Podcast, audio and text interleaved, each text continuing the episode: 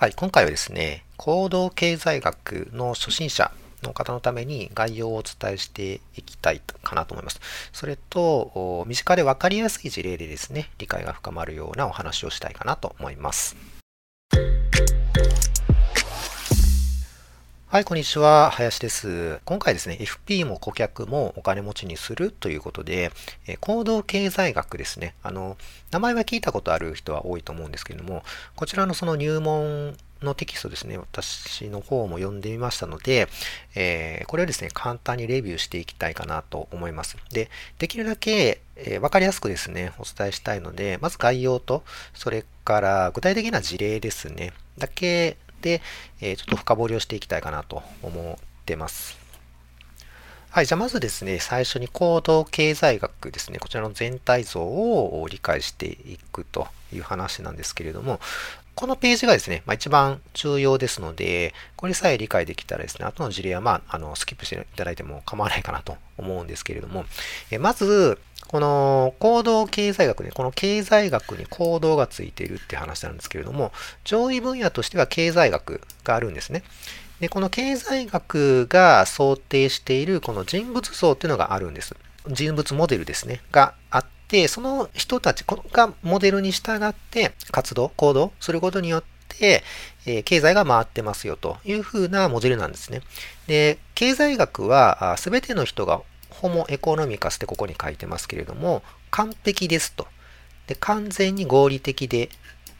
理想的な人物っていうふうに仮定してるんですね。ただその、まあ、直感で考えればわかる話なんですけれども、まあ、実際にはそんなことはありえないことが多いなっていうのは、あの、わかるかなと思います。で、まあ、これでね、図の方に示してるんですけれども、このホモエコノミカスっていうんですかね、の特徴としては100%合理的ですよ。100%利己的。まあ、他人のことは考えてないってことですね。自分の利益を追求している。それから感情もないですよっていうところですね。まあ、ありえないんですけれども、これをですね、行動経済学、この経済学に行動をつけた行動経済学の方では拡張するということですね。より実際の人に近い行動特性を探っていくというような学問になってます。でこれはですね、直感的な判断ですとか、あ時間の判断ぶれっていうことですね。まあ、後悔とか先延ばしとかっていうところにもなってくるんですけども、とか、まあ、他にもいろいろですね、ありまして、えー、そういったものをですね、この中心のこのホモエコノミカスの周りに拡張していくっていうふうな、まあ、こういうイメージですね。で、これは、あこのオレンジの部分、拡張された部分っていうのは、まあ、合理的じゃない部分がかなり占めてます。なので、えー、完全ではなくて、えー、不完全だという話なんですね。ただ、あの、だからといって、このホモエコノミカスのモデルが、あの、否定されたわけじゃないんですね。ここを否定してるわけじゃなくって、人間の一部としてこういうのは持ってますよと。ということを踏まえた上で、えー、拡張しているというのが特徴になっているということですね。これがその行動経済学の基礎的な、あの、なんていうかな、概念になってますので、まあ、これは覚えておいてほしいということですね。で、行動経済学の話、まあ、テキストとかを読んでると、この周りの話ばっかりなんですね。で、ここにはすごい非合理的な判断ですとか、あるいはバイアスみたいなのが非常に多く含まれてますので、なんか人間って全然合理的じゃないよねみたいな、えー、すごいイメージとかあ印象を持つんですけれども、うん、実際にはこの合理的な判断っていうのも人間はやってます。なので、えー、そこのね、バランス感覚っていうんですかね、そこはまあ忘れないようにしたいかなっていうところですね。はい、じゃあ早速事例に入っていきたいかなと思うんですけども、まず1番目ですね、心の会見、メンタルアカウンティングっていうちょっと話をしていきたいかなと思うんですけども、もう早速ですね、このシナリオの話をしていきたいかなと。当日券が50ドルのコンサート会場でチケットを買おうとしたところ、50ドル札を失ってたと気づいた。じゃあ、この50ドル出して当日券買いますかっていうのがシナリオ A ですね。この質問。それから2つ目、シナリオ B、え、前売り券ですね。今度は前売り券です。を50ドルで買ってコンサートに行ったんです。行ったところ、チケットなくしちゃってた。前は50ドル札なんですけれども、今回はチケットをなくしてたことに気づきましたと。じゃあ、当日券50ドルで買いますか？買いませんかっていうところですね。これはこちらのテキストから引用させていただいたんですけれども、これ、答えですね。あの、この実験されたのはトベルスキーとカーネマンっていう有名なあの研究者の方なんですけれども、意思決定時点でどちらも全く同じ状況です。うんと、意思決定以前の行動は違うんですけれども、50ドルをなくしたっていうのと、50ドルしたチケットをなくしたっていうのは、なくした後では全く同じですね。いずれも50ドルを失っているってことです。だけど、A ではいと答えた人は80%で、B は46%、なんと半分近くなっちゃってるんですね。これはいかがなことかと。どういうことかという話なんですけども、これを、まあ、心の会計というふうな行動経済学の説明ができるということですね。B は心の会計。あの、この、今回ちょっと心の会計の話全然してませんけども、心の会計っていうのは、あの、一つ一つ、なんて言うんですかね、あの、袋分けしているような感じだと思ってください。なので、このこういう日っていうのが心の中にその会計としてあるんですね。で、これを、前売り券買っちゃってるんで、B の方は。もうこういう日をすでに支出したって頭の中で認識してるんですね。あの、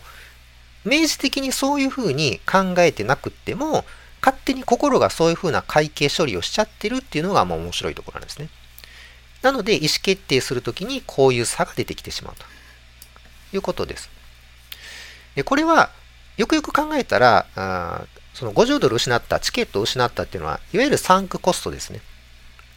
もう関係ないコストなんです。将来の意思決定には全く関係ないコストなので、そこは度外視して、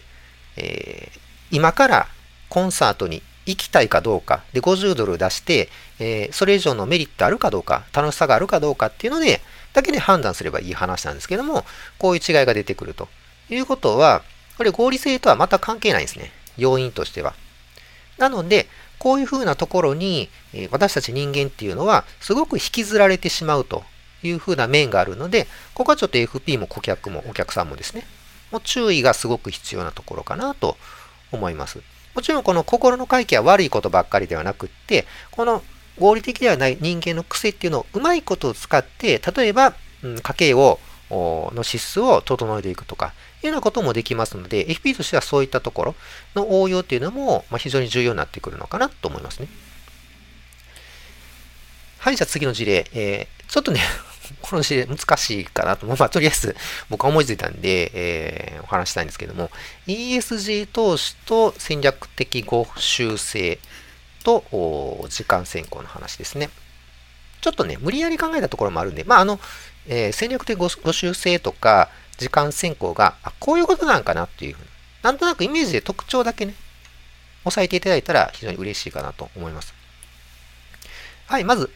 前提としてね、ESG 投資っていうのが世界的に膨らんでて、まあこれあの、数字はどうでもいいですけれども、あの2020年時点で、えー、日本円で3900兆円ぐらいになっていると、すごい額ですね。日本の GDP って500兆円ちょっとですかね。なので、なんぼですか ?6 倍、7倍、7倍以上ですね。になっていると。で、これは戦略的ご修正で一部説明可能なんじゃないかなっていうふうなところですね。戦略的ご修正とは相手が利益を返してくれることを期待してこちらから投資をする行為なんですけども、まあ、あの、投資っていう行為自体がそうなんかもしれないんですけども、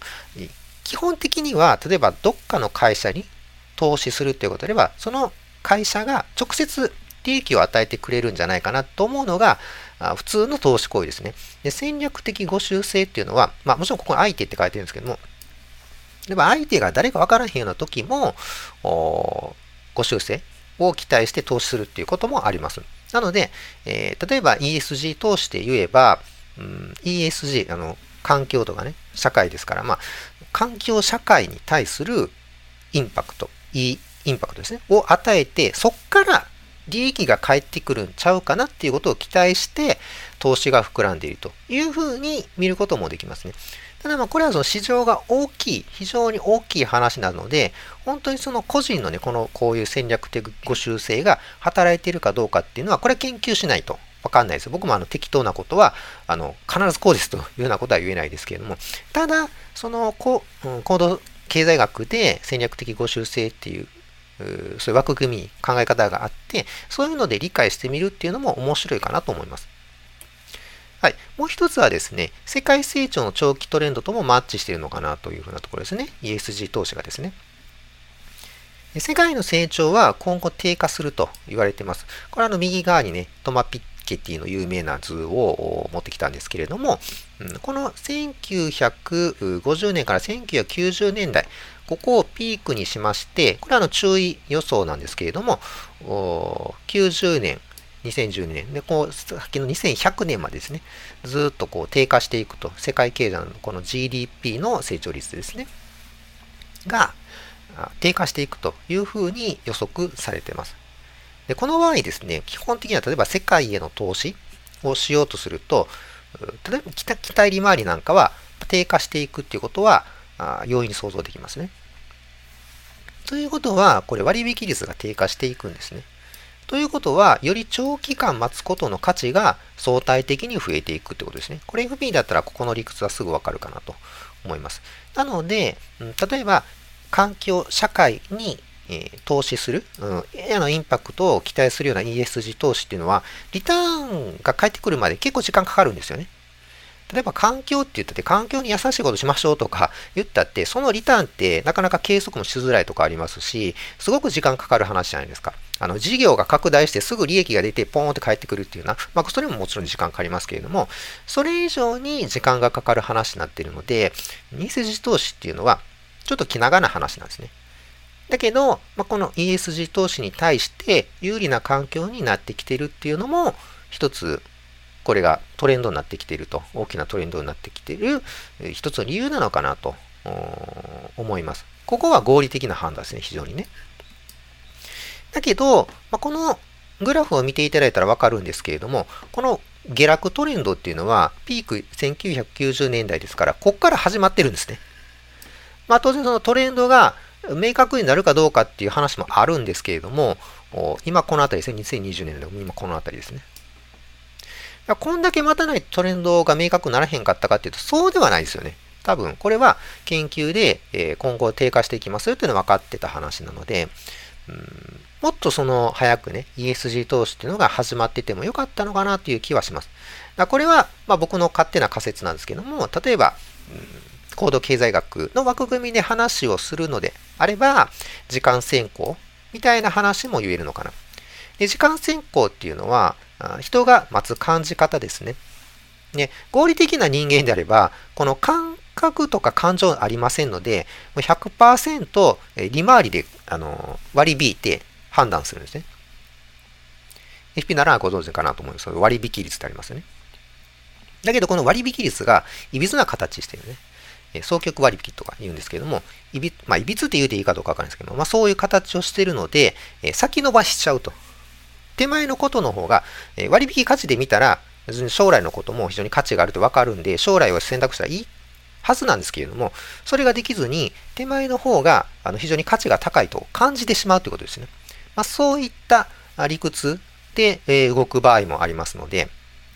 それはお金を儲ける儲けへんって話になったら、非合理的な判断になるんですけれども、え人間っていうのはそういう時間先行を持つ場合がありますので、まあ、そういうことも踏まえて、なんかその重要性の認知は遅れたということもできるのかなということですね。これはまああくまでも僕の感じ方か、あの仮説にしか告げないんですけれども、まあ、行動経済学を学んでいると、こういうふうなあの面白い視点ですね。違った視点でも議論できるようになるので、まあ、非常に面白いかなと思います。まあ、これが事例の2つ目ですね。